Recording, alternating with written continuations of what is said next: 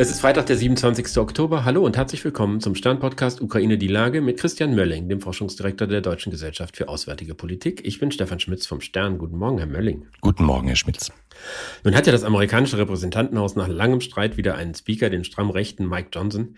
Und der lehnt weitere Hilfen für die Ukraine ab und versucht nun, dass die Ukraine-Unterstützung der USA getrennt wird von den Hilfen für Israel. Müssen wir uns deshalb Sorgen machen? Sorgen machen müssen wir uns bestimmt, weil wir zurzeit noch nicht einschätzen können, ob das sozusagen erstmal eine, wie soll man sagen, eine Machtdemonstration des neuen Führers der Republikaner ist, der ja jetzt nicht als erstes dem Ruf anfallen darf, dass er ein Pudel von Joe Biden ist. Ne? Äh, offensichtlich auch jemand, der nah bei Trump dran ist. Von daher würde ich jetzt erstmal noch nicht ähm, sozusagen das Kind mit dem Bade ausschütten. Er hat auch schon andere Statements, die er früher mal gemacht hat. Ich will nicht sagen widerrufen, aber seine Statements zur Homosexualität konnte er sich nicht mehr so ganz dran erinnern. Ich glaube, man muss dem einen Moment Zeit geben. Das ist zwar ein bisschen blöd, äh, weil die Zeit ist eigentlich nicht da. Aber wenn die Hilfe gar nicht käme und man jetzt hinter den Kulissen gar nichts hätte, äh, nichts verhandeln könnte, dann wäre es total schlecht. Also ich glaube von daher, dass der jetzt erstmal sozusagen rhetorisch aufrüsten muss und man dann gucken kann, was ist der Deal, der muss ja, der muss ja Siege nach Hause fahren. Ne? Sonst stehen die Republikaner, die ja jetzt die letzten Wochen wirklich echt ein Hühnerhaufen gewesen sind und auch in der öffentlichen Wahrnehmung Hühnerhaufen gewesen sind. Sonst bleiben die ja so, dann daher geht der Wahlkampf für die verloren. Ne? Aber was man schon erkennen kann, ist, dass es jetzt nicht mehr um die Ukraine in erster Linie geht, sondern dass es irgendwie ein Teil des amerikanischen Wahlkampfs und damit der amerikanischen Innenpolitik wird. Wie viel Verlässlichkeit kann man denn dann noch erwarten, wenn man damit rechnen muss, dass irgendwie jede Revolte bei den Republikanern wieder alles über den Haufen wirft? Das weiß ich nicht, wie viel man ähm, erwarten darf. Ich glaube, man muss auf alle Fälle erwarten, dass es sehr ruppig und sehr hoch und runter sein, sein wird. Weil ja, wenn wir jetzt zurückgucken auf wie das angefangen hat und, und steht dahinter eine Mehrheit, ja eben der Punkt ist der, die Mehrheit der Republikaner steht hinter dieser Teilung nicht, aber ist halt gefangen von einer Minderheit in der eigenen Partei und das ist eine radikale Minderheit. Es ist meistens wahrscheinlich so, dass es radikale Minderheiten dann sind. Gleichzeitig haben viele Republikaner natürlich die Hoffnung, dass sie, dass sie nochmal auch unter einem Trump dann im, im Sessel sitzen bleiben können und sich jetzt nicht mit falschen Statements rauskatapultieren können. Also hier ist sozusagen die Innenpolitik bestimmt die Außenpolitik. Das ist allerdings in den USA sehr oft so. Wenn wir nach Europa gucken, da haben wir ja gerade den Gipfel gehabt oder er läuft noch da sehen wir, dass es auch da irgendwie nicht optimal läuft äh, für die Ukraine, insbesondere was die Slowakei angeht, wo Herr Fico jetzt wieder Ministerpräsident ist und er hat angekündigt, keinen Schuss Munition für die Ukraine. In der Ostpolitik war es so, dass es am Ende um feinste semantische Fragen ging, um die vorhandenen Konflikte zu überdecken.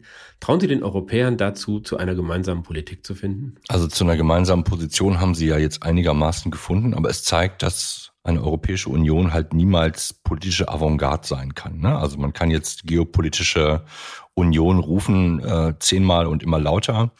Es bleibt dabei, dass gerade Außenpolitik im Konsens verhandelt wird und dass die viel größeren Fragen, die jetzt auch noch anstehen, also Erweiterung der Europäischen Union, möglicherweise Veränderung der Institutionen, dass alles das Konsens braucht. Ähm, und der wird unter 27 ist das schon schwer zu verhandeln. Das wird später noch schwieriger werden. Und vor allen Dingen dann, wenn man ein oder zwei Leute hat, also Slowakei und, ähm, und Ungarn, äh, wo man nicht weiß, wie tief sie in wessen anderer Tasche stecken und nicht so sehr in der Europäischen Union investiert sind. Ne? Also auch bei uns wird das ruppiger werden. Und die Frage ist, wie man darauf reagiert. Wir haben natürlich ein paar mehr Hebel. Gleichzeitig muss man sagen, die Hilfe für die Ukraine, zumindest das, was sozusagen im militärischen Bereich kommt, da kommt ja das meiste bilateral. Da ist die Europäische Union zwar mit dabei, aber sie ist nicht der, der Hauptgeber. Und auch in der NATO kann die Slowakei jetzt nicht die bilateralen Hilfen blockieren. Das ist gut so. Das war schlau, dass man das frühzeitig gemacht hat, weil auch da kein Konsens da gewesen ist, was man eigentlich richtig, richtigerweise machen sollte. Aber natürlich wird auch das jetzt schwieriger werden. Und die Frage ist, gibt es jemanden, der bereit ist, entweder mit Engelszungen ähm, mit dem slowakischen Ministerpräsidenten zu reden oder ihm im Zweifelsfall auch den Arm umzudrehen? Wobei wir im Beispiel von Ungarn gesehen haben, dass es gar nicht darum geht, mit Engelszungen auf jemanden einzuwirken, sondern dass es da ganz schlicht um deren materielle Interessen ging, dass sie Milliarden und Abermilliarden gefordert haben für ihre Zustimmung zu weiteren Ukraine-Hilfen, was ja irgendwie die Dysfunktionalität dieses ganzen Systems zeigt, dass sich jemandem Geld geben muss, damit er zu Hilfszusagen bereit ist.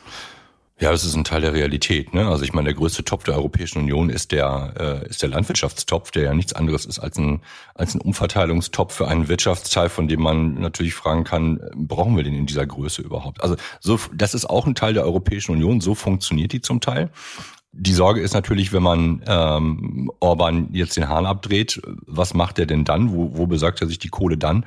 Denn letztendlich muss er ja sein dysfunktionales System, das er auch zu Hause hat, damit füttern mit der Kohle. Er hat ja Leute, die sozusagen Geld auf dem Konto haben wollen dafür, dass sie ihn politisch unterstützen. Darum geht's ja letztendlich bei der ganzen Geschichte. Dass das so nicht durchhaltbar ist, ist auch klar. Jetzt kann man sagen, das Beispiel Polen gebietet strategische Besonnenheit. Jetzt versuche ich mal den Kanzler zu machen.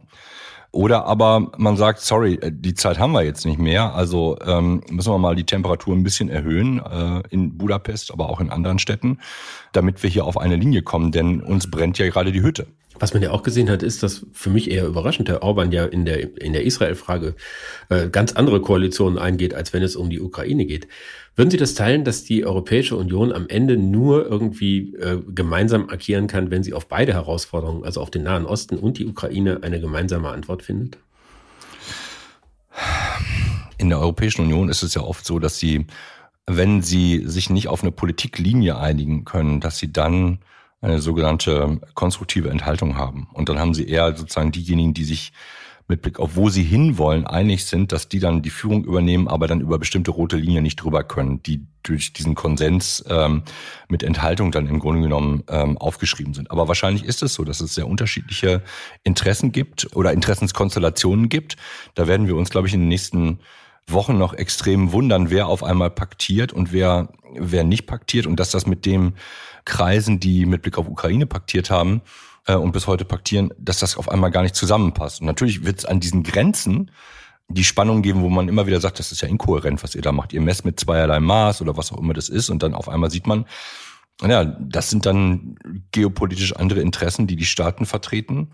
Und die Europäische Kommission ist gerade bei diesen außenpolitischen Themen machtlos, es sei denn, sie kann das Geld, auf dem sie sitzt, tatsächlich nutzen, um fünf Grad nach rechts oder fünf Grad nach links den Konsens zu verschieben. Was dieser Gipfel meiner Meinung nach auch gezeigt hat, ist, wie radikal sich die Wahrnehmung verschoben hat, dass der Nahe Osten jetzt eben auch über einen längeren Zeitraum alles zu dominieren scheint.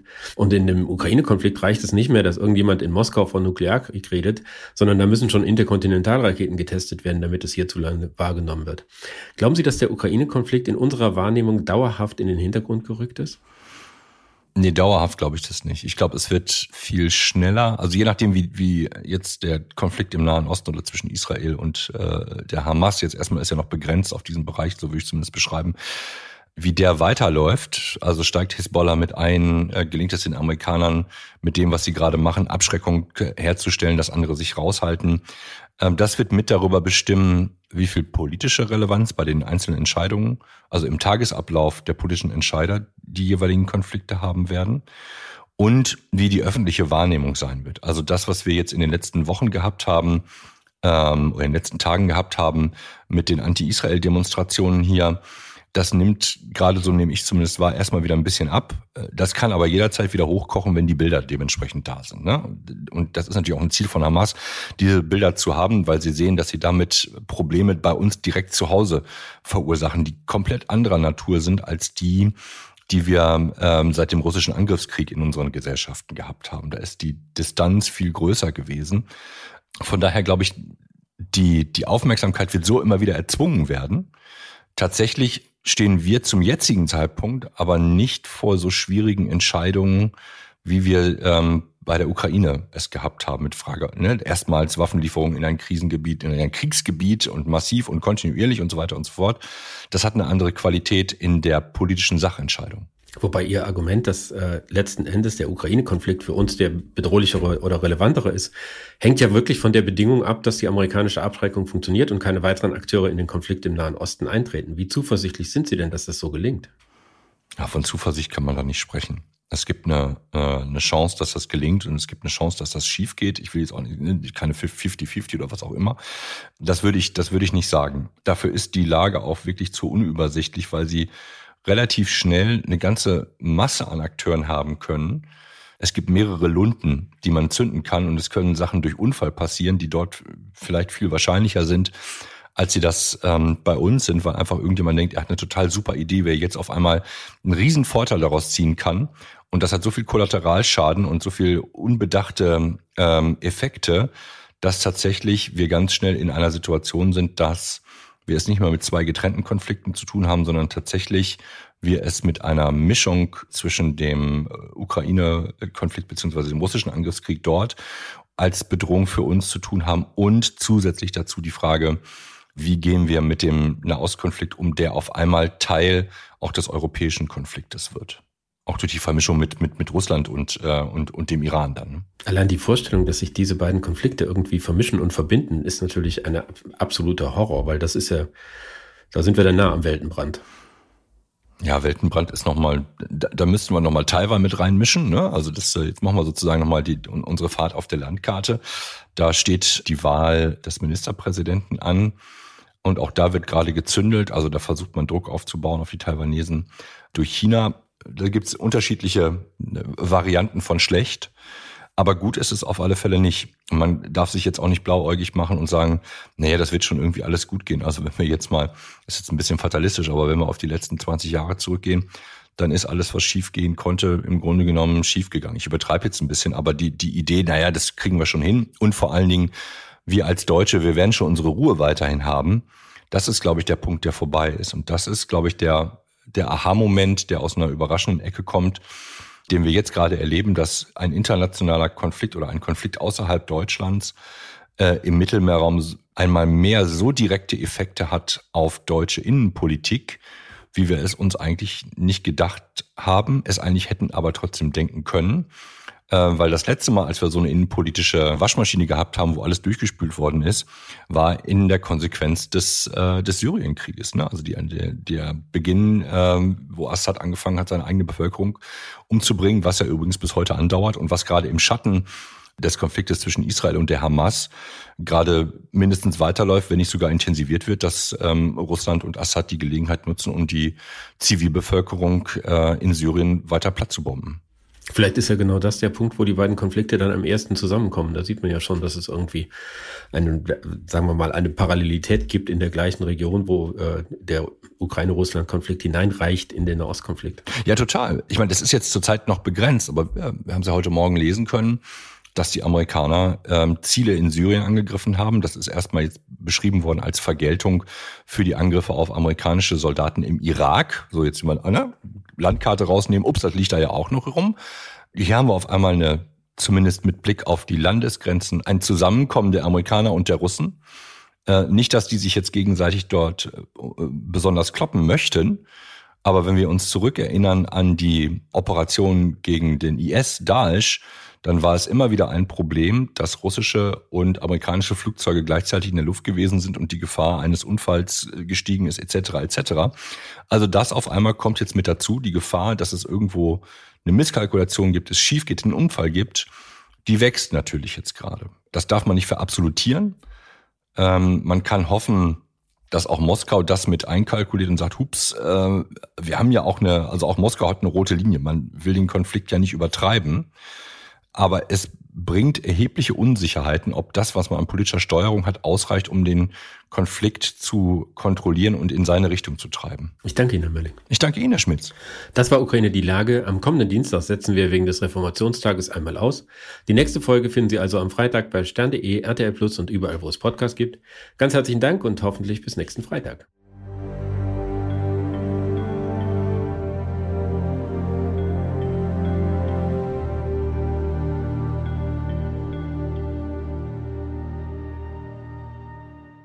Dieser Podcast ist eine Produktion der Audio Alliance.